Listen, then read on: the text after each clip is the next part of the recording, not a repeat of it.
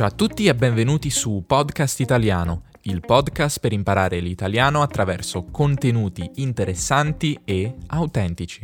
Come state? È da un po' che non ci sentiamo qui sul podcast e mi sembra che da qualche tempo questa sia diventata la nuova introduzione di tutti i miei episodi. Io che inizio dicendo che è da un po' che non faccio nuovi episodi del podcast. Sì, come credo abbiate capito mi sto dedicando maggiormente al canale YouTube che al podcast, ma devo dire che il podcast mi manca sempre e quando lo trascuro per qualche tempo mi sento un po' in colpa. Spero comunque che mi seguiate anche su YouTube. Comunque, se vi ricordate, io tempo fa avevo una serie sugli usi del congiuntivo che non ho mai terminato.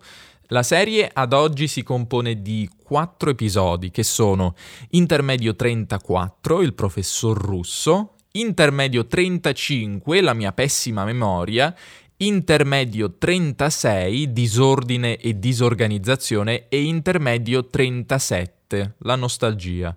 Come avrete intuito, oggi proseguiremo questa serie con un nuovo testo pieno zeppo di congiuntivi. Come negli episodi precedenti, inizieremo con una parte teorica in cui vi spiegherò alcuni nuovi usi del congiuntivo che non abbiamo ancora visto.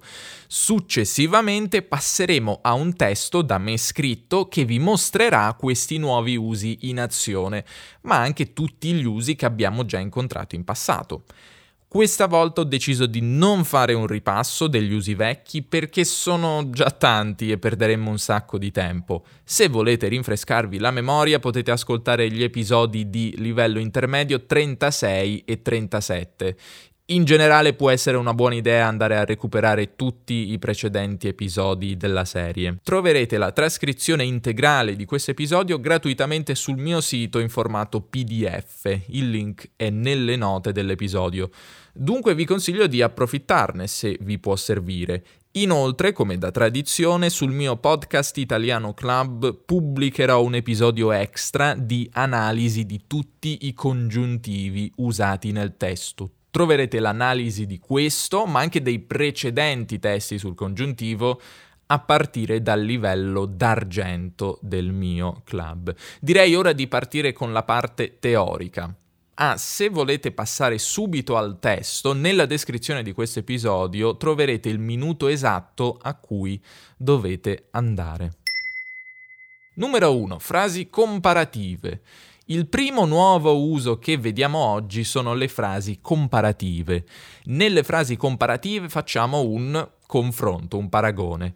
Partiamo subito con un esempio con il presente del congiuntivo. Marco è più bravo a suonare la chitarra di quanto tu creda. È più bravo di quanto tu creda. In questo esempio sarebbe possibile usare anche l'indicativo. È più bravo di quanto credi. Si tratta di uno di quei casi in cui il congiuntivo è più formale e più elegante, ma l'indicativo è comunque possibile. E possiamo anche aggiungere il non pleonastico, cioè è più bravo di quanto tu non creda. Abbiamo già incontrato il non pleonastico nel precedente episodio in frasi come a meno che non piova, stasera esco. Facciamo un altro esempio, questa volta con l'imperfetto del congiuntivo. La torta è venuta meglio di quanto pensassi. Quindi mi aspettavo che la torta venisse male e invece è venuta meglio di quanto pensassi o di quanto mi aspettassi.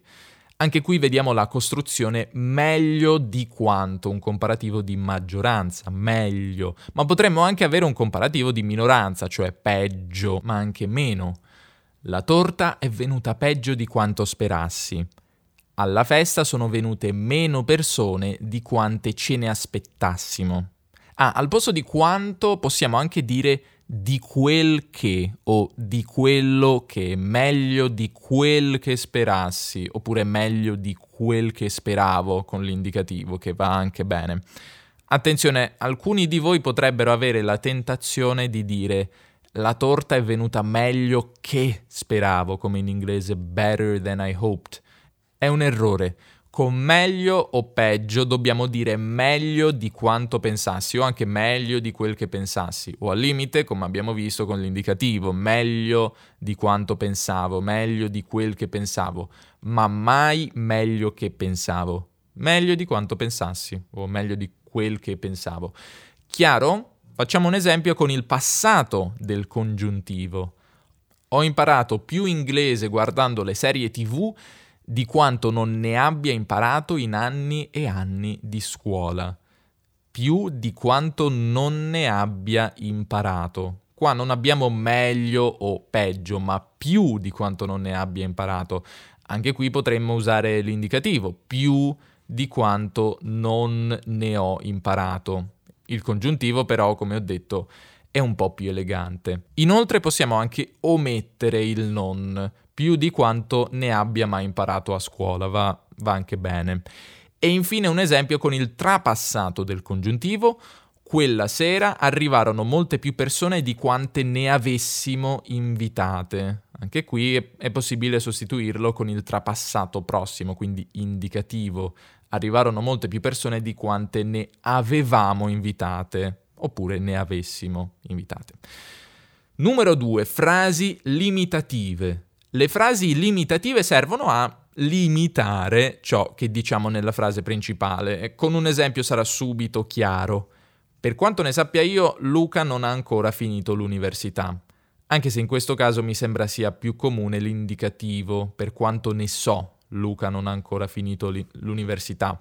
Per quanto ne sappia o per quanto ne so, in questi esempi significano in base a quello che so, in base alle informazioni che ho, limitatamente a quello che so.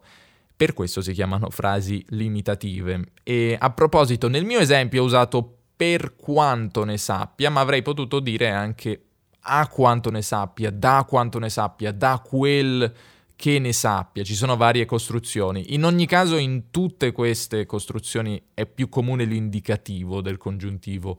A quanto ne so io, Maria non si è sposata. Da quel che ne so io, non, Maria non si è sposata. Da quanto ne so io, Maria non si è sposata. Un altro esempio con il congiuntivo potrebbe essere che io ricordi che io ricordi Elisa quell'anno non è venuta in vacanza con noi. E c'è poi un'altra frase limitativa in cui è obbligatorio usare il congiuntivo. Che io sappia. Che io sappia Luca non ha ancora finito l'università. Che io sappia domani non dovrebbe piovere. Quindi che io sappia in base a quello che so io. Ma che tu sappia che cosa fa Laura nella vita? O che tu sappia, alla festa di compleanno di Marta c'era anche mio cugino? Mm, non che io sappia. In questo caso l'indicativo non va bene, non possiamo dire che io so, dobbiamo per forza dire che io sappia, as far as I know in inglese. Frasi consecutive. Passiamo al terzo e ultimo uso del congiuntivo che analizzeremo oggi, ovvero le frasi consecutive che indicano una conseguenza. Avremo innanzitutto costruzioni come in modo tale che, in maniera tale che. Spiegati in modo tale che tutte le persone che ti ascoltano possano capire. Le automobili moderne vengono costruite in maniera tale che gli incidenti non siano mortali per chi guida. Luca leggeva ad alta voce in modo tale che tutti lo potessero sentire. Eh, a volte la differenza tra frase consecutiva che ha una conseguenza e frase finale che ha una finalità, uno scopo, è molto sottile. Mm, delle frasi finali abbiamo già parlato, se vi ricordate, sono quelle con affinché o perché, quindi con questo senso di fine, di scopo. Ti spiego di nuovo affinché tu capisca o perché tu capisca. Eh, invece una frase come ti spiego di nuovo in modo tale che tu possa capire è a metà tra una consecutiva e, e, e, una finale, tra una conseguenza e uno scopo. Ma comunque l'importante è che vi ricordiate che in modo tale che, in maniera tale che vogliono il congiuntivo. E, ehm, se il soggetto delle due frasi è lo stesso, avremo invece in modo tale da più infinito, in maniera tale da più infinito. Eh, cioè, mh, le automobili moderne vengono costruite in maniera tale da non essere pericolose per, qui- per chi guida. Cioè, le automobili vengono costruite Sempre le automobili non sono pericolose, il soggetto è lo stesso e quindi diciamo in maniera tale da non essere. Oppure Luca leggeva ad alta voce in modo tale da farsi sentire da tutti. Luca leggeva ad alta voce e sempre Luca si faceva sentire da tutti, quindi il soggetto è lo stesso diciamo in modo tale da farsi sentire da tutti. Una costruzione consecutiva comunissima è far sì che, vediamo degli esempi, dobbiamo far sì che Federico non capisca i nostri piani, oppure vogliamo far sì che i clienti del nostro albergo siano sempre soddisfatti. Anche al passato, ehm, in alcuni paesi i vaccini hanno fatto sì che i numeri di contagi e di morti siano scesi moltissimo o mm, le restrizioni e, pa- e, la paura del virus facevano sì che le persone restassero a casa e anche al futuro faremo sì che la prossima volta non ci siano inconvenienti, ma possiamo anche dire non ci saranno inconvenienti al futuro. A proposito, questo sì, far sì che, è un sinonimo di così. Far sì che significa letteralmente fare così che, fare in modo tale da. Esistono infatti anche le congiunzioni sicché, scritte tutte attaccate, sicché e così che, che però non si usano molto nel parlato. Verrò fra un'ora così che tu possa prepararti. E anche in questo caso ha un valore a metà tra lo scopo, la finalità e mh, la conseguenza, quindi un valore consecutivo. Comunque è simile a far sì che è fare in modo che. Dobbiamo fare in modo che nessuno creda alle sue parole. Bene, questi erano i nuovi usi del congiuntivo che analizzeremo oggi. Rivediamoli ancora una volta facendo un esempio per ciascuno. Frasi comparative, quindi Marco è più bravo a suonare la chitarra di quanto tu non creda frasi limitative, quindi che io sappia domani non dovrebbe piovere, e frasi consecutive, dobbiamo far sì che Federico non capisca i nostri piani. Bene, si conclude qui la nostra parte di teoria, ora sentiamoci il mio testo, che è un po' bizzarro, vi avverto, in cui sentirete questi nuovi usi del congiuntivo più altri usi di cui abbiamo già parlato negli episodi precedenti. Vi ricordo che nella trascrizione vedrete un numerino che indica il tipo di uso del congiuntivo a fianco ad ogni verbo, quindi vi consiglio di dare un'occhiata alla trascrizione, vi potrà aiutare a capire perché in quella frase, in quel verbo si usa il congiuntivo. E come ultima cosa vi consiglio di risentire tante volte l'episodio, così come, come anche i vecchi episodi sul congiuntivo, in modo tale da interiorizzare naturalmente tutti questi usi. Bene, direi di partire con il nostro testo. Sono meteoropatico? Nelle puntate precedenti vi ho parlato di nostalgia, di scarsa memoria e di disorganizzazione e disordine. In questo episodio ho deciso di continuare il viaggio nella mia psiche parlandovi della mia meteoropatia. Non so quanti di voi conoscano questo termine, quindi andiamo a dare un'occhiata al dizionario. Secondo lo Zingarelli 2021, la meteoropatia sarebbe uno stato di malessere prodotto da fattori meteorologici. Ora, prima che i medici tra voi mi rimproverino di aver usato male il termine, faccio un'avvertenza. Ciò di cui parlerò nell'episodio potrebbe non essere una reale meteoropatia. Io infatti pensavo che il termine facesse riferimento agli sbalzi di umore dovuti alla presenza o assenza del sole, ovvero ciò di cui soffro io, ammesso che ammesso che si possa usare il termine soffrire.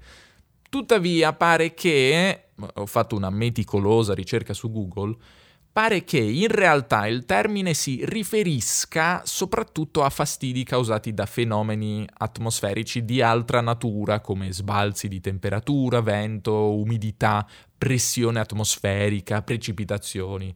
E i sintomi della vera meteoropatia ammesso che esista, perché non è detto che sia reale, eh, pare che la scienza non sia riuscita a dimostrarne l'esistenza, i sintomi, dicevo, pare siano più gravi di quelli che non provi realmente io, addirittura ansia, sonnolenza, insonnia, mal di testa, dolori alle ossa. Non è questo di cui sto parlando, io non provo questi sintomi. Eh, quello di cui vi parlerò io è in realtà molto più banale. Semplicemente da un po' di tempo mi rendo conto sempre più di quanto l'esposizione al sole influisca sul mio umore. Una giornata soleggiata fa sì che io abbia più energie, più voglia di fare, più motivazione. Al contrario, una giornata grigia e nuvolosa fa sì che io mi senta più triste, pigro e pessimista. Prima che me lo scriviate voi, sì, potrebbe trattarsi più che di meteoropatia del cosiddetto disordine affettivo affettivo stagionale, anche chiamato depressione invernale. Eh, sembrerebbe infatti che l'esposizione ridotta al sole influenzi in qualche modo il funzionamento dell'ippotalamo, che produce quindi meno serotonina, rendendoci più infelici. E parrebbe inoltre che anche il nostro orologio biologico risenta di una minore esposizione al sole e per questo d'inverno è più probabile essere soggetti a questi fenomeni. A me però non sembra di essere realmente affetto da patologie stagionali, o almeno non che io sappia. Banalmente, quando non c'è il sole, sono un po' più giù di corda. Sai che roba, mi direte? Il sole influenza il tuo umore, hai scoperto l'acqua calda, Davide. Avete ragione, immagino che questo capiti un po' a tutti. In fin dei conti, Dubito che ci siano persone tra voi a cui il sole faccia proprio schifo, no? A meno che non siate fotofobici, persone ipersensibili alla luce. Ma a parte loro, non credo ci sia nessuno a cui non piaccia farsi una passeggiata in una giornata di sole. Mi chiedo tuttavia quanti di noi si rendano conto degli effetti che qualcosa di apparentemente così banale può avere sulla nostra psiche. Secondo me meno di quel che pensiate. Io a volte non me ne rendo conto. Capita a volte, come dicevo, che io mi senta di cattivo umore o svogliato senza che io riesca a capire il motivo di questo mio stato d'animo. Capita in alcune giornate che la mia produttività sia più bassa del normale e che io riesca a fare meno cose di quante ne avessi pianificate o mi fossi promesso di farne il giorno prima. E io penso che ci sia una certa correlazione con il tempo atmosferico, sebbene non me ne renda sempre conto sul momento. L'inverno passato mi è capitato varie volte di far fatica a mettermi al lavoro la mattina e di finire per restare a letto un po' più a lungo di quanto volessi. E potreste chiedermi, ma Davide non hai una sveglia? Sì, certo che una sveglia. O meglio, ho un telefono che uso da sveglia come tutti. Lo tengo addirittura lontano dal letto, in modo tale che io sia obbligato per forza ad alzarmi e non possa in alcun modo cadere nella tentazione di rimandare la sveglia e rimettermi a dormire. Ma in alcune giornate cupe e grigie d'inverno, la mia voglia di mettermi all'opera è così bassa che quando suona la sveglia mi alzo dal letto, vado a spegnerla e torno felicemente a ronfare nel letto per altri dieci minuti o un'altra mezz'ora o un'altra ora. Diciamo, diciamo più tempo di quanto voglia mettere qui sul podcast pubblicamente. Succede anche a voi? Ditemi che non sono l'unico, per favore. Credo che questo sia uno degli svantaggi, per così dire, di chi lavora in proprio autonomamente. Suppongo succeda di meno a chi di voi lavora in azienda o a chi va a scuola. Voi non potete certo dormire due ore in più del normale senza che questo non vi causi qualche problema con i vostri superiori o i vostri insegnanti. Nel mio caso, però, non avendo obblighi esterni che mi costringano ad alzarmi, non essendoci nessuno che mi possa rimproverare del mio comportamento, se non io stesso, posso contare unicamente sulla mia disciplina, su quella voce interiore che mi dice Davide, è ora di alzarsi e mettersi a lavorare. Ma a volte non basta nemmeno la disciplina e le promesse che mi faccio la sera, tipo domani mi alzerò alle 8 e mi metterò subito a lavorare, si scontrano con il poco attraente cielo cupo che mi priva di energia e motivazione. E non è raro dunque che in alcune mattine invernali la voce interiore della mia coscienza o disciplina si arrenda e che io decida di rimanere a letto. Non che poi non me ne penta dopo, ma questa è un'altra storia. Ok, può darsi che questo succeda non solo d'inverno o quando il tempo è brutto, ma l'assenza di sole comunque non aiuta e questo è quello che voglio dirvi. Non è una cosa a cui ho sempre prestato attenzione, che io ricordi. Mi sembra che in passato non ci facessi molto caso. Credo di aver iniziato ad accorgermi di quanto l'assenza di sole influisca sul mio umore durante i miei periodi passati in Russia d'inverno, qualche anno fa. Immagino che vi ricordiate, a meno che non abbiate iniziato ad ascoltare il podcast da poco.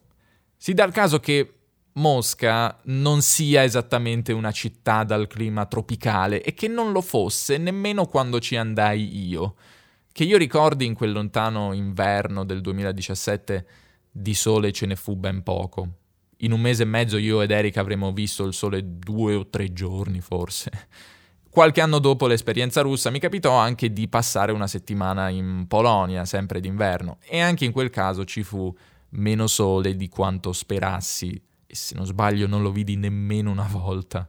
Certo, sono comunque state esperienze bellissime, non voglio che pensiate che io sia rimasto tutto il tempo chiuso in casa a rimpiangere il sole italiano, tutt'altro. Ho fatto tante cose, mi sono goduto la mia permanenza in terra straniera, ma ogni volta che tornavo a Torino riuscivo ad apprezzare il clima della mia città più di quanto non lo avessi mai fatto prima di partire. Queste brevi esperienze mi hanno fatto capire da un lato quanto sia importante il sole per il mio cervello, più di quanto non credessi, e dall'altro lato che non potrei mai vivere in luoghi del genere. Per quanto Mosca, San Pietroburgo o le città polacche che ho visitato siano posti bellissimi e mi siano piaciuti moltissimo, il mio ipotalamo ha bisogno di luce, non credo ci sia nulla che mi possa far cambiare idea.